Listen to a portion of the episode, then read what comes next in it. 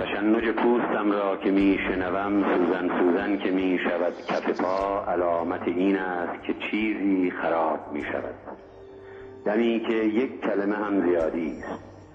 درخت و سنگ و سار و سنگ سار و دار سایه دستی است که میپندارد. دنیا را باید از چیزهایی پاک کرد.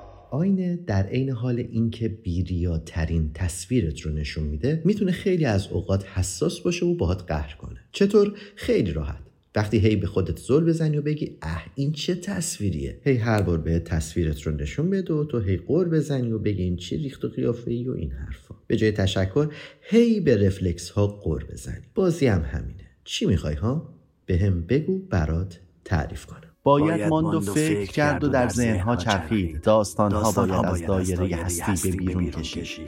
این جهان عروس هزار داماد و هزار داستان است. هر چیز در زمین و زمان و آسمان با کمی دقت به هم زنجیروار متصلند. در آوار گم کردنهای خودم در کال بوده کسان دیگر به دنبالم به دنبال چیزی که نمی‌دانم در وجود ذهن چه کسی و داستان شروع می شود نه منی من هستم نه توی تو. در کاروان سرای اتراق می کنیم که آدمیان آمدند و کمی آدم از آن خارج و به طی ارز مشغول شدند. به گوش درون آینه ها در پی چه می گردی؟ بیاز سنگ بپرسیم که از حکایت فرجام ما چه می داند؟ بیاز سنگ بپرسیم. زان که غیر از سنگ کسی حکایت فرجام را نمی‌داند. منی که به این سن رسیدم هیچ وقت تنها نبودم. همیشه یه تصویر یک سایه از خودم با خودم همراه داشتم. درست در بهترین دوران خودم که شکی در بهترین خودم بودن نداشتم ناگهان تصویرم محو شد. آدم بی تصویر و بی سایه کی دیده؟ سلام. میوسن هستم. من همون آدمم. آینه تو عوض کردی. آینه عوض کردن که نمی‌خواد. زمین پر از انعکاس نشون دهنده است هر چیزی که رفلکسی از خودت به خودت پس بده. وایسته ببینم. تو مگه منو می‌بینی؟ خیلی وقتی کسی من رو توی شمارش ها به حساب نیاورده. عدد اولین بار برای شمارش هر چیزی شک گرفت. منم شدم اون هوب. کدوم هوب؟ یه مثال برات می‌زنم. ببین وقتی به مذرب های سه رسیدیم نباید اون عددها رو بگیم. بیا شروع کنیم. یک دو هوب چهار پنج هوب هفت هشت هوب. همیشه از همه نزدیکتر به ما سنگ است. نگاه کن. نگاه ها همه سنگ است و قلب ها همه سنگ. چه سنگ بارانی. آره خب کاملا واضح و شفافی. البته بگم با این هوپی که تو گفتی بهتر بخوام بگم من هوپ بینم. آدمای خارج از عدد و شمارش رو می‌بینم.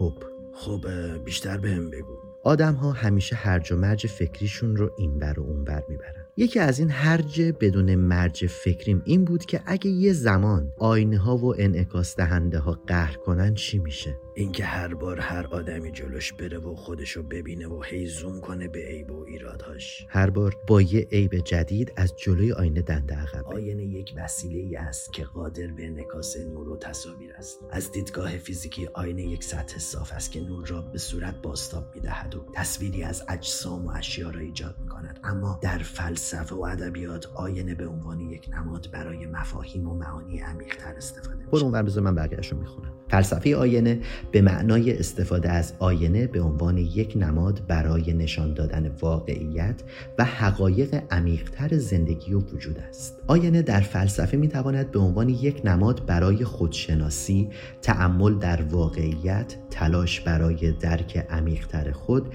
و دیدن نقاط ضعف و قوت خود استفاده شود. بسیاری از نویسندگان شاعران از آینه به عنوان یک نماد برای تعمل در خود معرفت خود و درک بهتر از جهان استفاده کردند.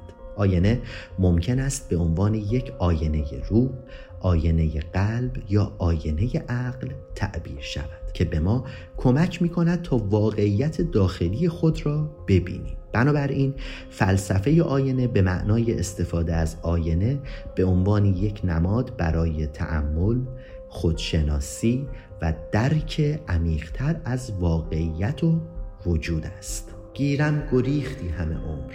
کجا پناه بری خانه خدا سنگ است. به قصه های غریبانم ببخشایید که من که سنگ صبورم نه سنگم و نه صبور. آینه با تصویرت کار نداره. به خودش می‌گیره. می‌دونم این امکان نداره ولی خب بیا اینجوری فکر کنی. وایستا با یه مثال بیشتر بهت توضیح بدم. اصلا بیا یه قصه ذهنی بهت بگم. حوصله ندارم ولی خب یه خورده ضعف دارم. تا این بسته چوب شور رو باز می‌کنم تو هم تعریف کن. فکر کنم لازمه دهنم و مشغول نگه دارم. باش. کلیشه ای شروع می‌کنم. یکی بود یکی هم نبود. از اینجا به بعدش غیر کلیشه پیش ببر. تو سیاری که من زندگی می‌کردم رفلکس و انکاس وجود نداشت. کسی نمی‌تونست هیچ جوره خودش رو ببینه. فقط خودش رو از نشونه ای که آدم های مقابلش بهش می‌دادن می‌تونست تصویر سازی کنه. یا اینکه خودش رو لمس کنه که مقداری از تصویرها با لمس خودش شکل بگیره. توی کتاب های بجامونده از دوران قدیم نقد بود که آینه ای در اینجا وجود داشت که آدم ها خودشون رو توش می‌دیدن. نزدیکتر می‌شدن و به دنبال عیب و ایراد از خودشون میگشتن. سعی در اصلاح کردن اون عیب و ایراد برمی اومدن و در این بین یه عیب دیگه به وجود می آوردن نارضایتی شخصی هر لحظه بیشتر می شد تا اینکه زمانهای زیادی آدمها صرف ظاهر خودشون می‌کردن لحظه به لحظه ناراضی و ناراضی تر می شدن. سرزمین دچار مشکلات زیاد می شد. بنا به تصمیم حکومت و بزرگان تمام آینه ها رو جمع کردن و شکستن و نابودش کردن. کسی حق داشتن آب آشامیدنی در خونه رو نداشت و برای آب خوردن و حمام باید به مکانی می‌رفت که مسئولی اونجا وجود داشت. چشم بندی بهش می‌زدن و بهش آب می‌دادن تا جایی که سیراب بشه. بعد چششو باز می‌کردن راهیش می‌کرد. یا برای حمام کردن دلاکی وجود داشت که با بستن چشم طرف اونو میشست و به قول شما قدیمی ها شوخ از تنش میزداییدن. آدم ها از یه جا به بعد با علامت سوال هایی از ظاهرشون به بقیه کارهاشون می رسیدن. نارضایتی از شخص خودشون کم می شد و شروع به عیب و ایراد گذاشتن روی همدیگه می کردن. یعنی تصویر ذهنی ایدئالی داشتن و اونو با طرف مقابلشون مقایسه می‌کردن. یکی دماغش گنده می‌شد و یکی می‌گفت چه دماغ زشتی داری؟ یکی دیگه هم برمیگشت می‌گفت دماغ چه خوشگله ولی چه چشمای زشت و درشتی داری؟ نفر قبلی می‌گفت چش به این قشنگی چشه و این حرفا. عیب و ایراد گذاشتن شکل مشخص و واحدی نداشت. نه قشنگی تعریف مشخص و واحدی داشت نه ولی شرایط از نارضایتی شخصی به نارضایتی از طرف مقابل و عیب و ایراد گذاشتن از طرف مقابل برگشت و تبدیل شد. بعد مدتی شخصی به اسم مرآت از دل همین مردم شکل گرفت. شروع به راهنمایی آدم ها کرد. آدمی خوش صحبت و به شدت زشت که همه در زشتی اون شخص متفق القول بودن. ولی موقعی که شروع به صحبت کردن می‌کرد همه شنونده ها سحر می‌شدن و دیگه نمای بیرونی مرآت براشون مهم نبود. پذیرای تمام کلماتش می‌شدن و به مرور مرآت رو زیبا می‌دیدن. احترام میذاشتن و حرف شنوی ازش داشتن. با حرفاش اونها رو متقاعد می‌کرد. مرام و مسلکی را انداخت که هدف چیز دیگه ای هست و بعد اون آینه ها به مرور پیدا شدن و آدم ها خودشون رو توش می‌دیدن. به مرور مرآت فراموش شد و عیب ها سرباز زدن و این ماجرا ادامه داشت. تکرار تکرار تکرار. دلی که می شود از قصه تنگ میترکد. چه جای دل که در این خانه سنگ میترکد؟ در آن مقام که خون از گلوی نای چکد عجب نباشد اگر بغز چنگ میترکد. چنان درنگ به ما چیره شد که سنگ شدیم. دلم از این همه سنگ و درنگ میترکد. تموم شد. خیلی تاثیر گذار بود. خب چوبشور منم تموم شد. خب.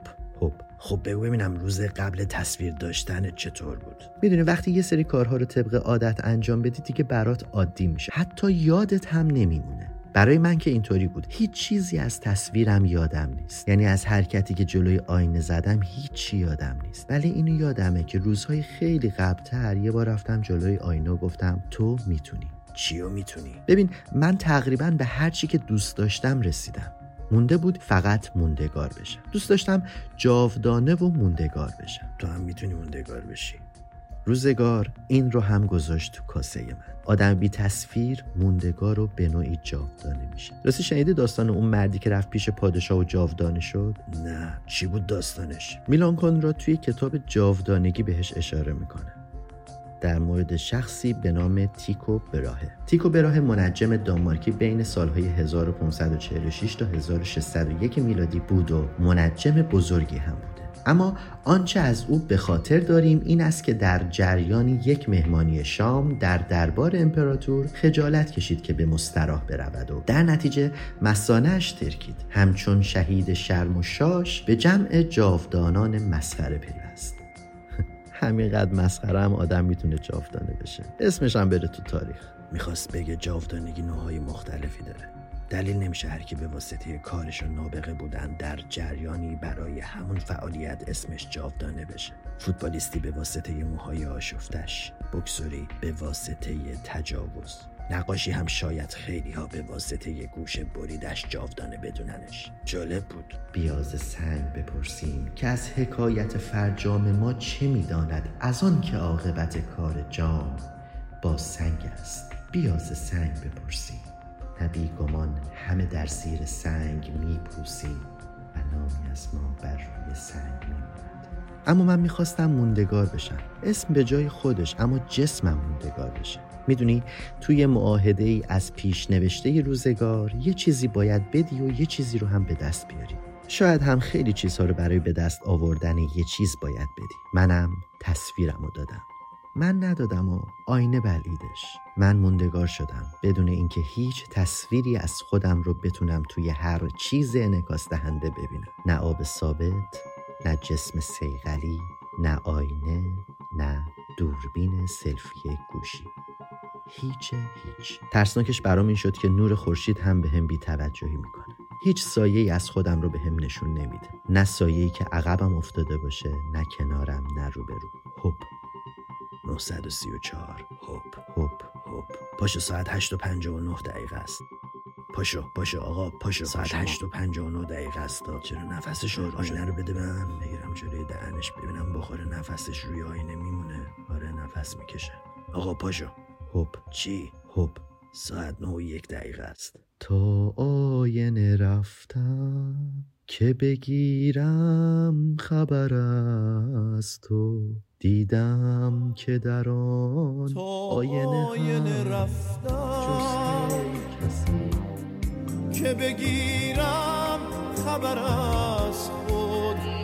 دیدم که در آن آینه هم جز تو کسی نیست.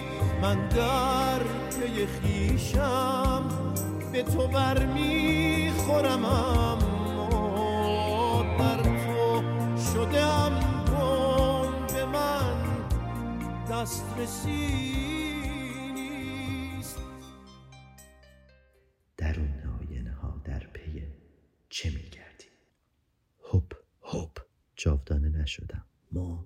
مدهوش و سرگردان با ذهنی خسته مسیری به سمت انعکاس خود پیدا می کنیم تا امیدی برای دیدن ایدئال خود پیدا کنیم.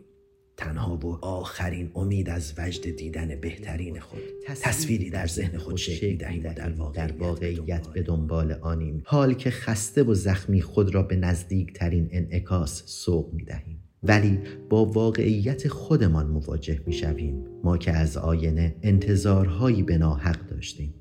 آینه بر زمین قرار می دهیم و با دو پای خود بر روی آن می پریم و منتظر حالت سوم هستیم. حالت یک آینه شکسته می شود و زیرش کف سفت و سخت. حالت دو روی آینه می ایستیم حالت سه به درون تصویر درون آینه سقوط می کنیم برعکس در درون تصویر خود به عروج می رسیم ما برعکس در درون تصویر- تصویر خود به عروج می رسیم تصویر ما خسته ترین و مظلوم ترین تصویر خود را داریم. تصویر همیشه هست و ما تنها تصویر تصویر خودمانیم.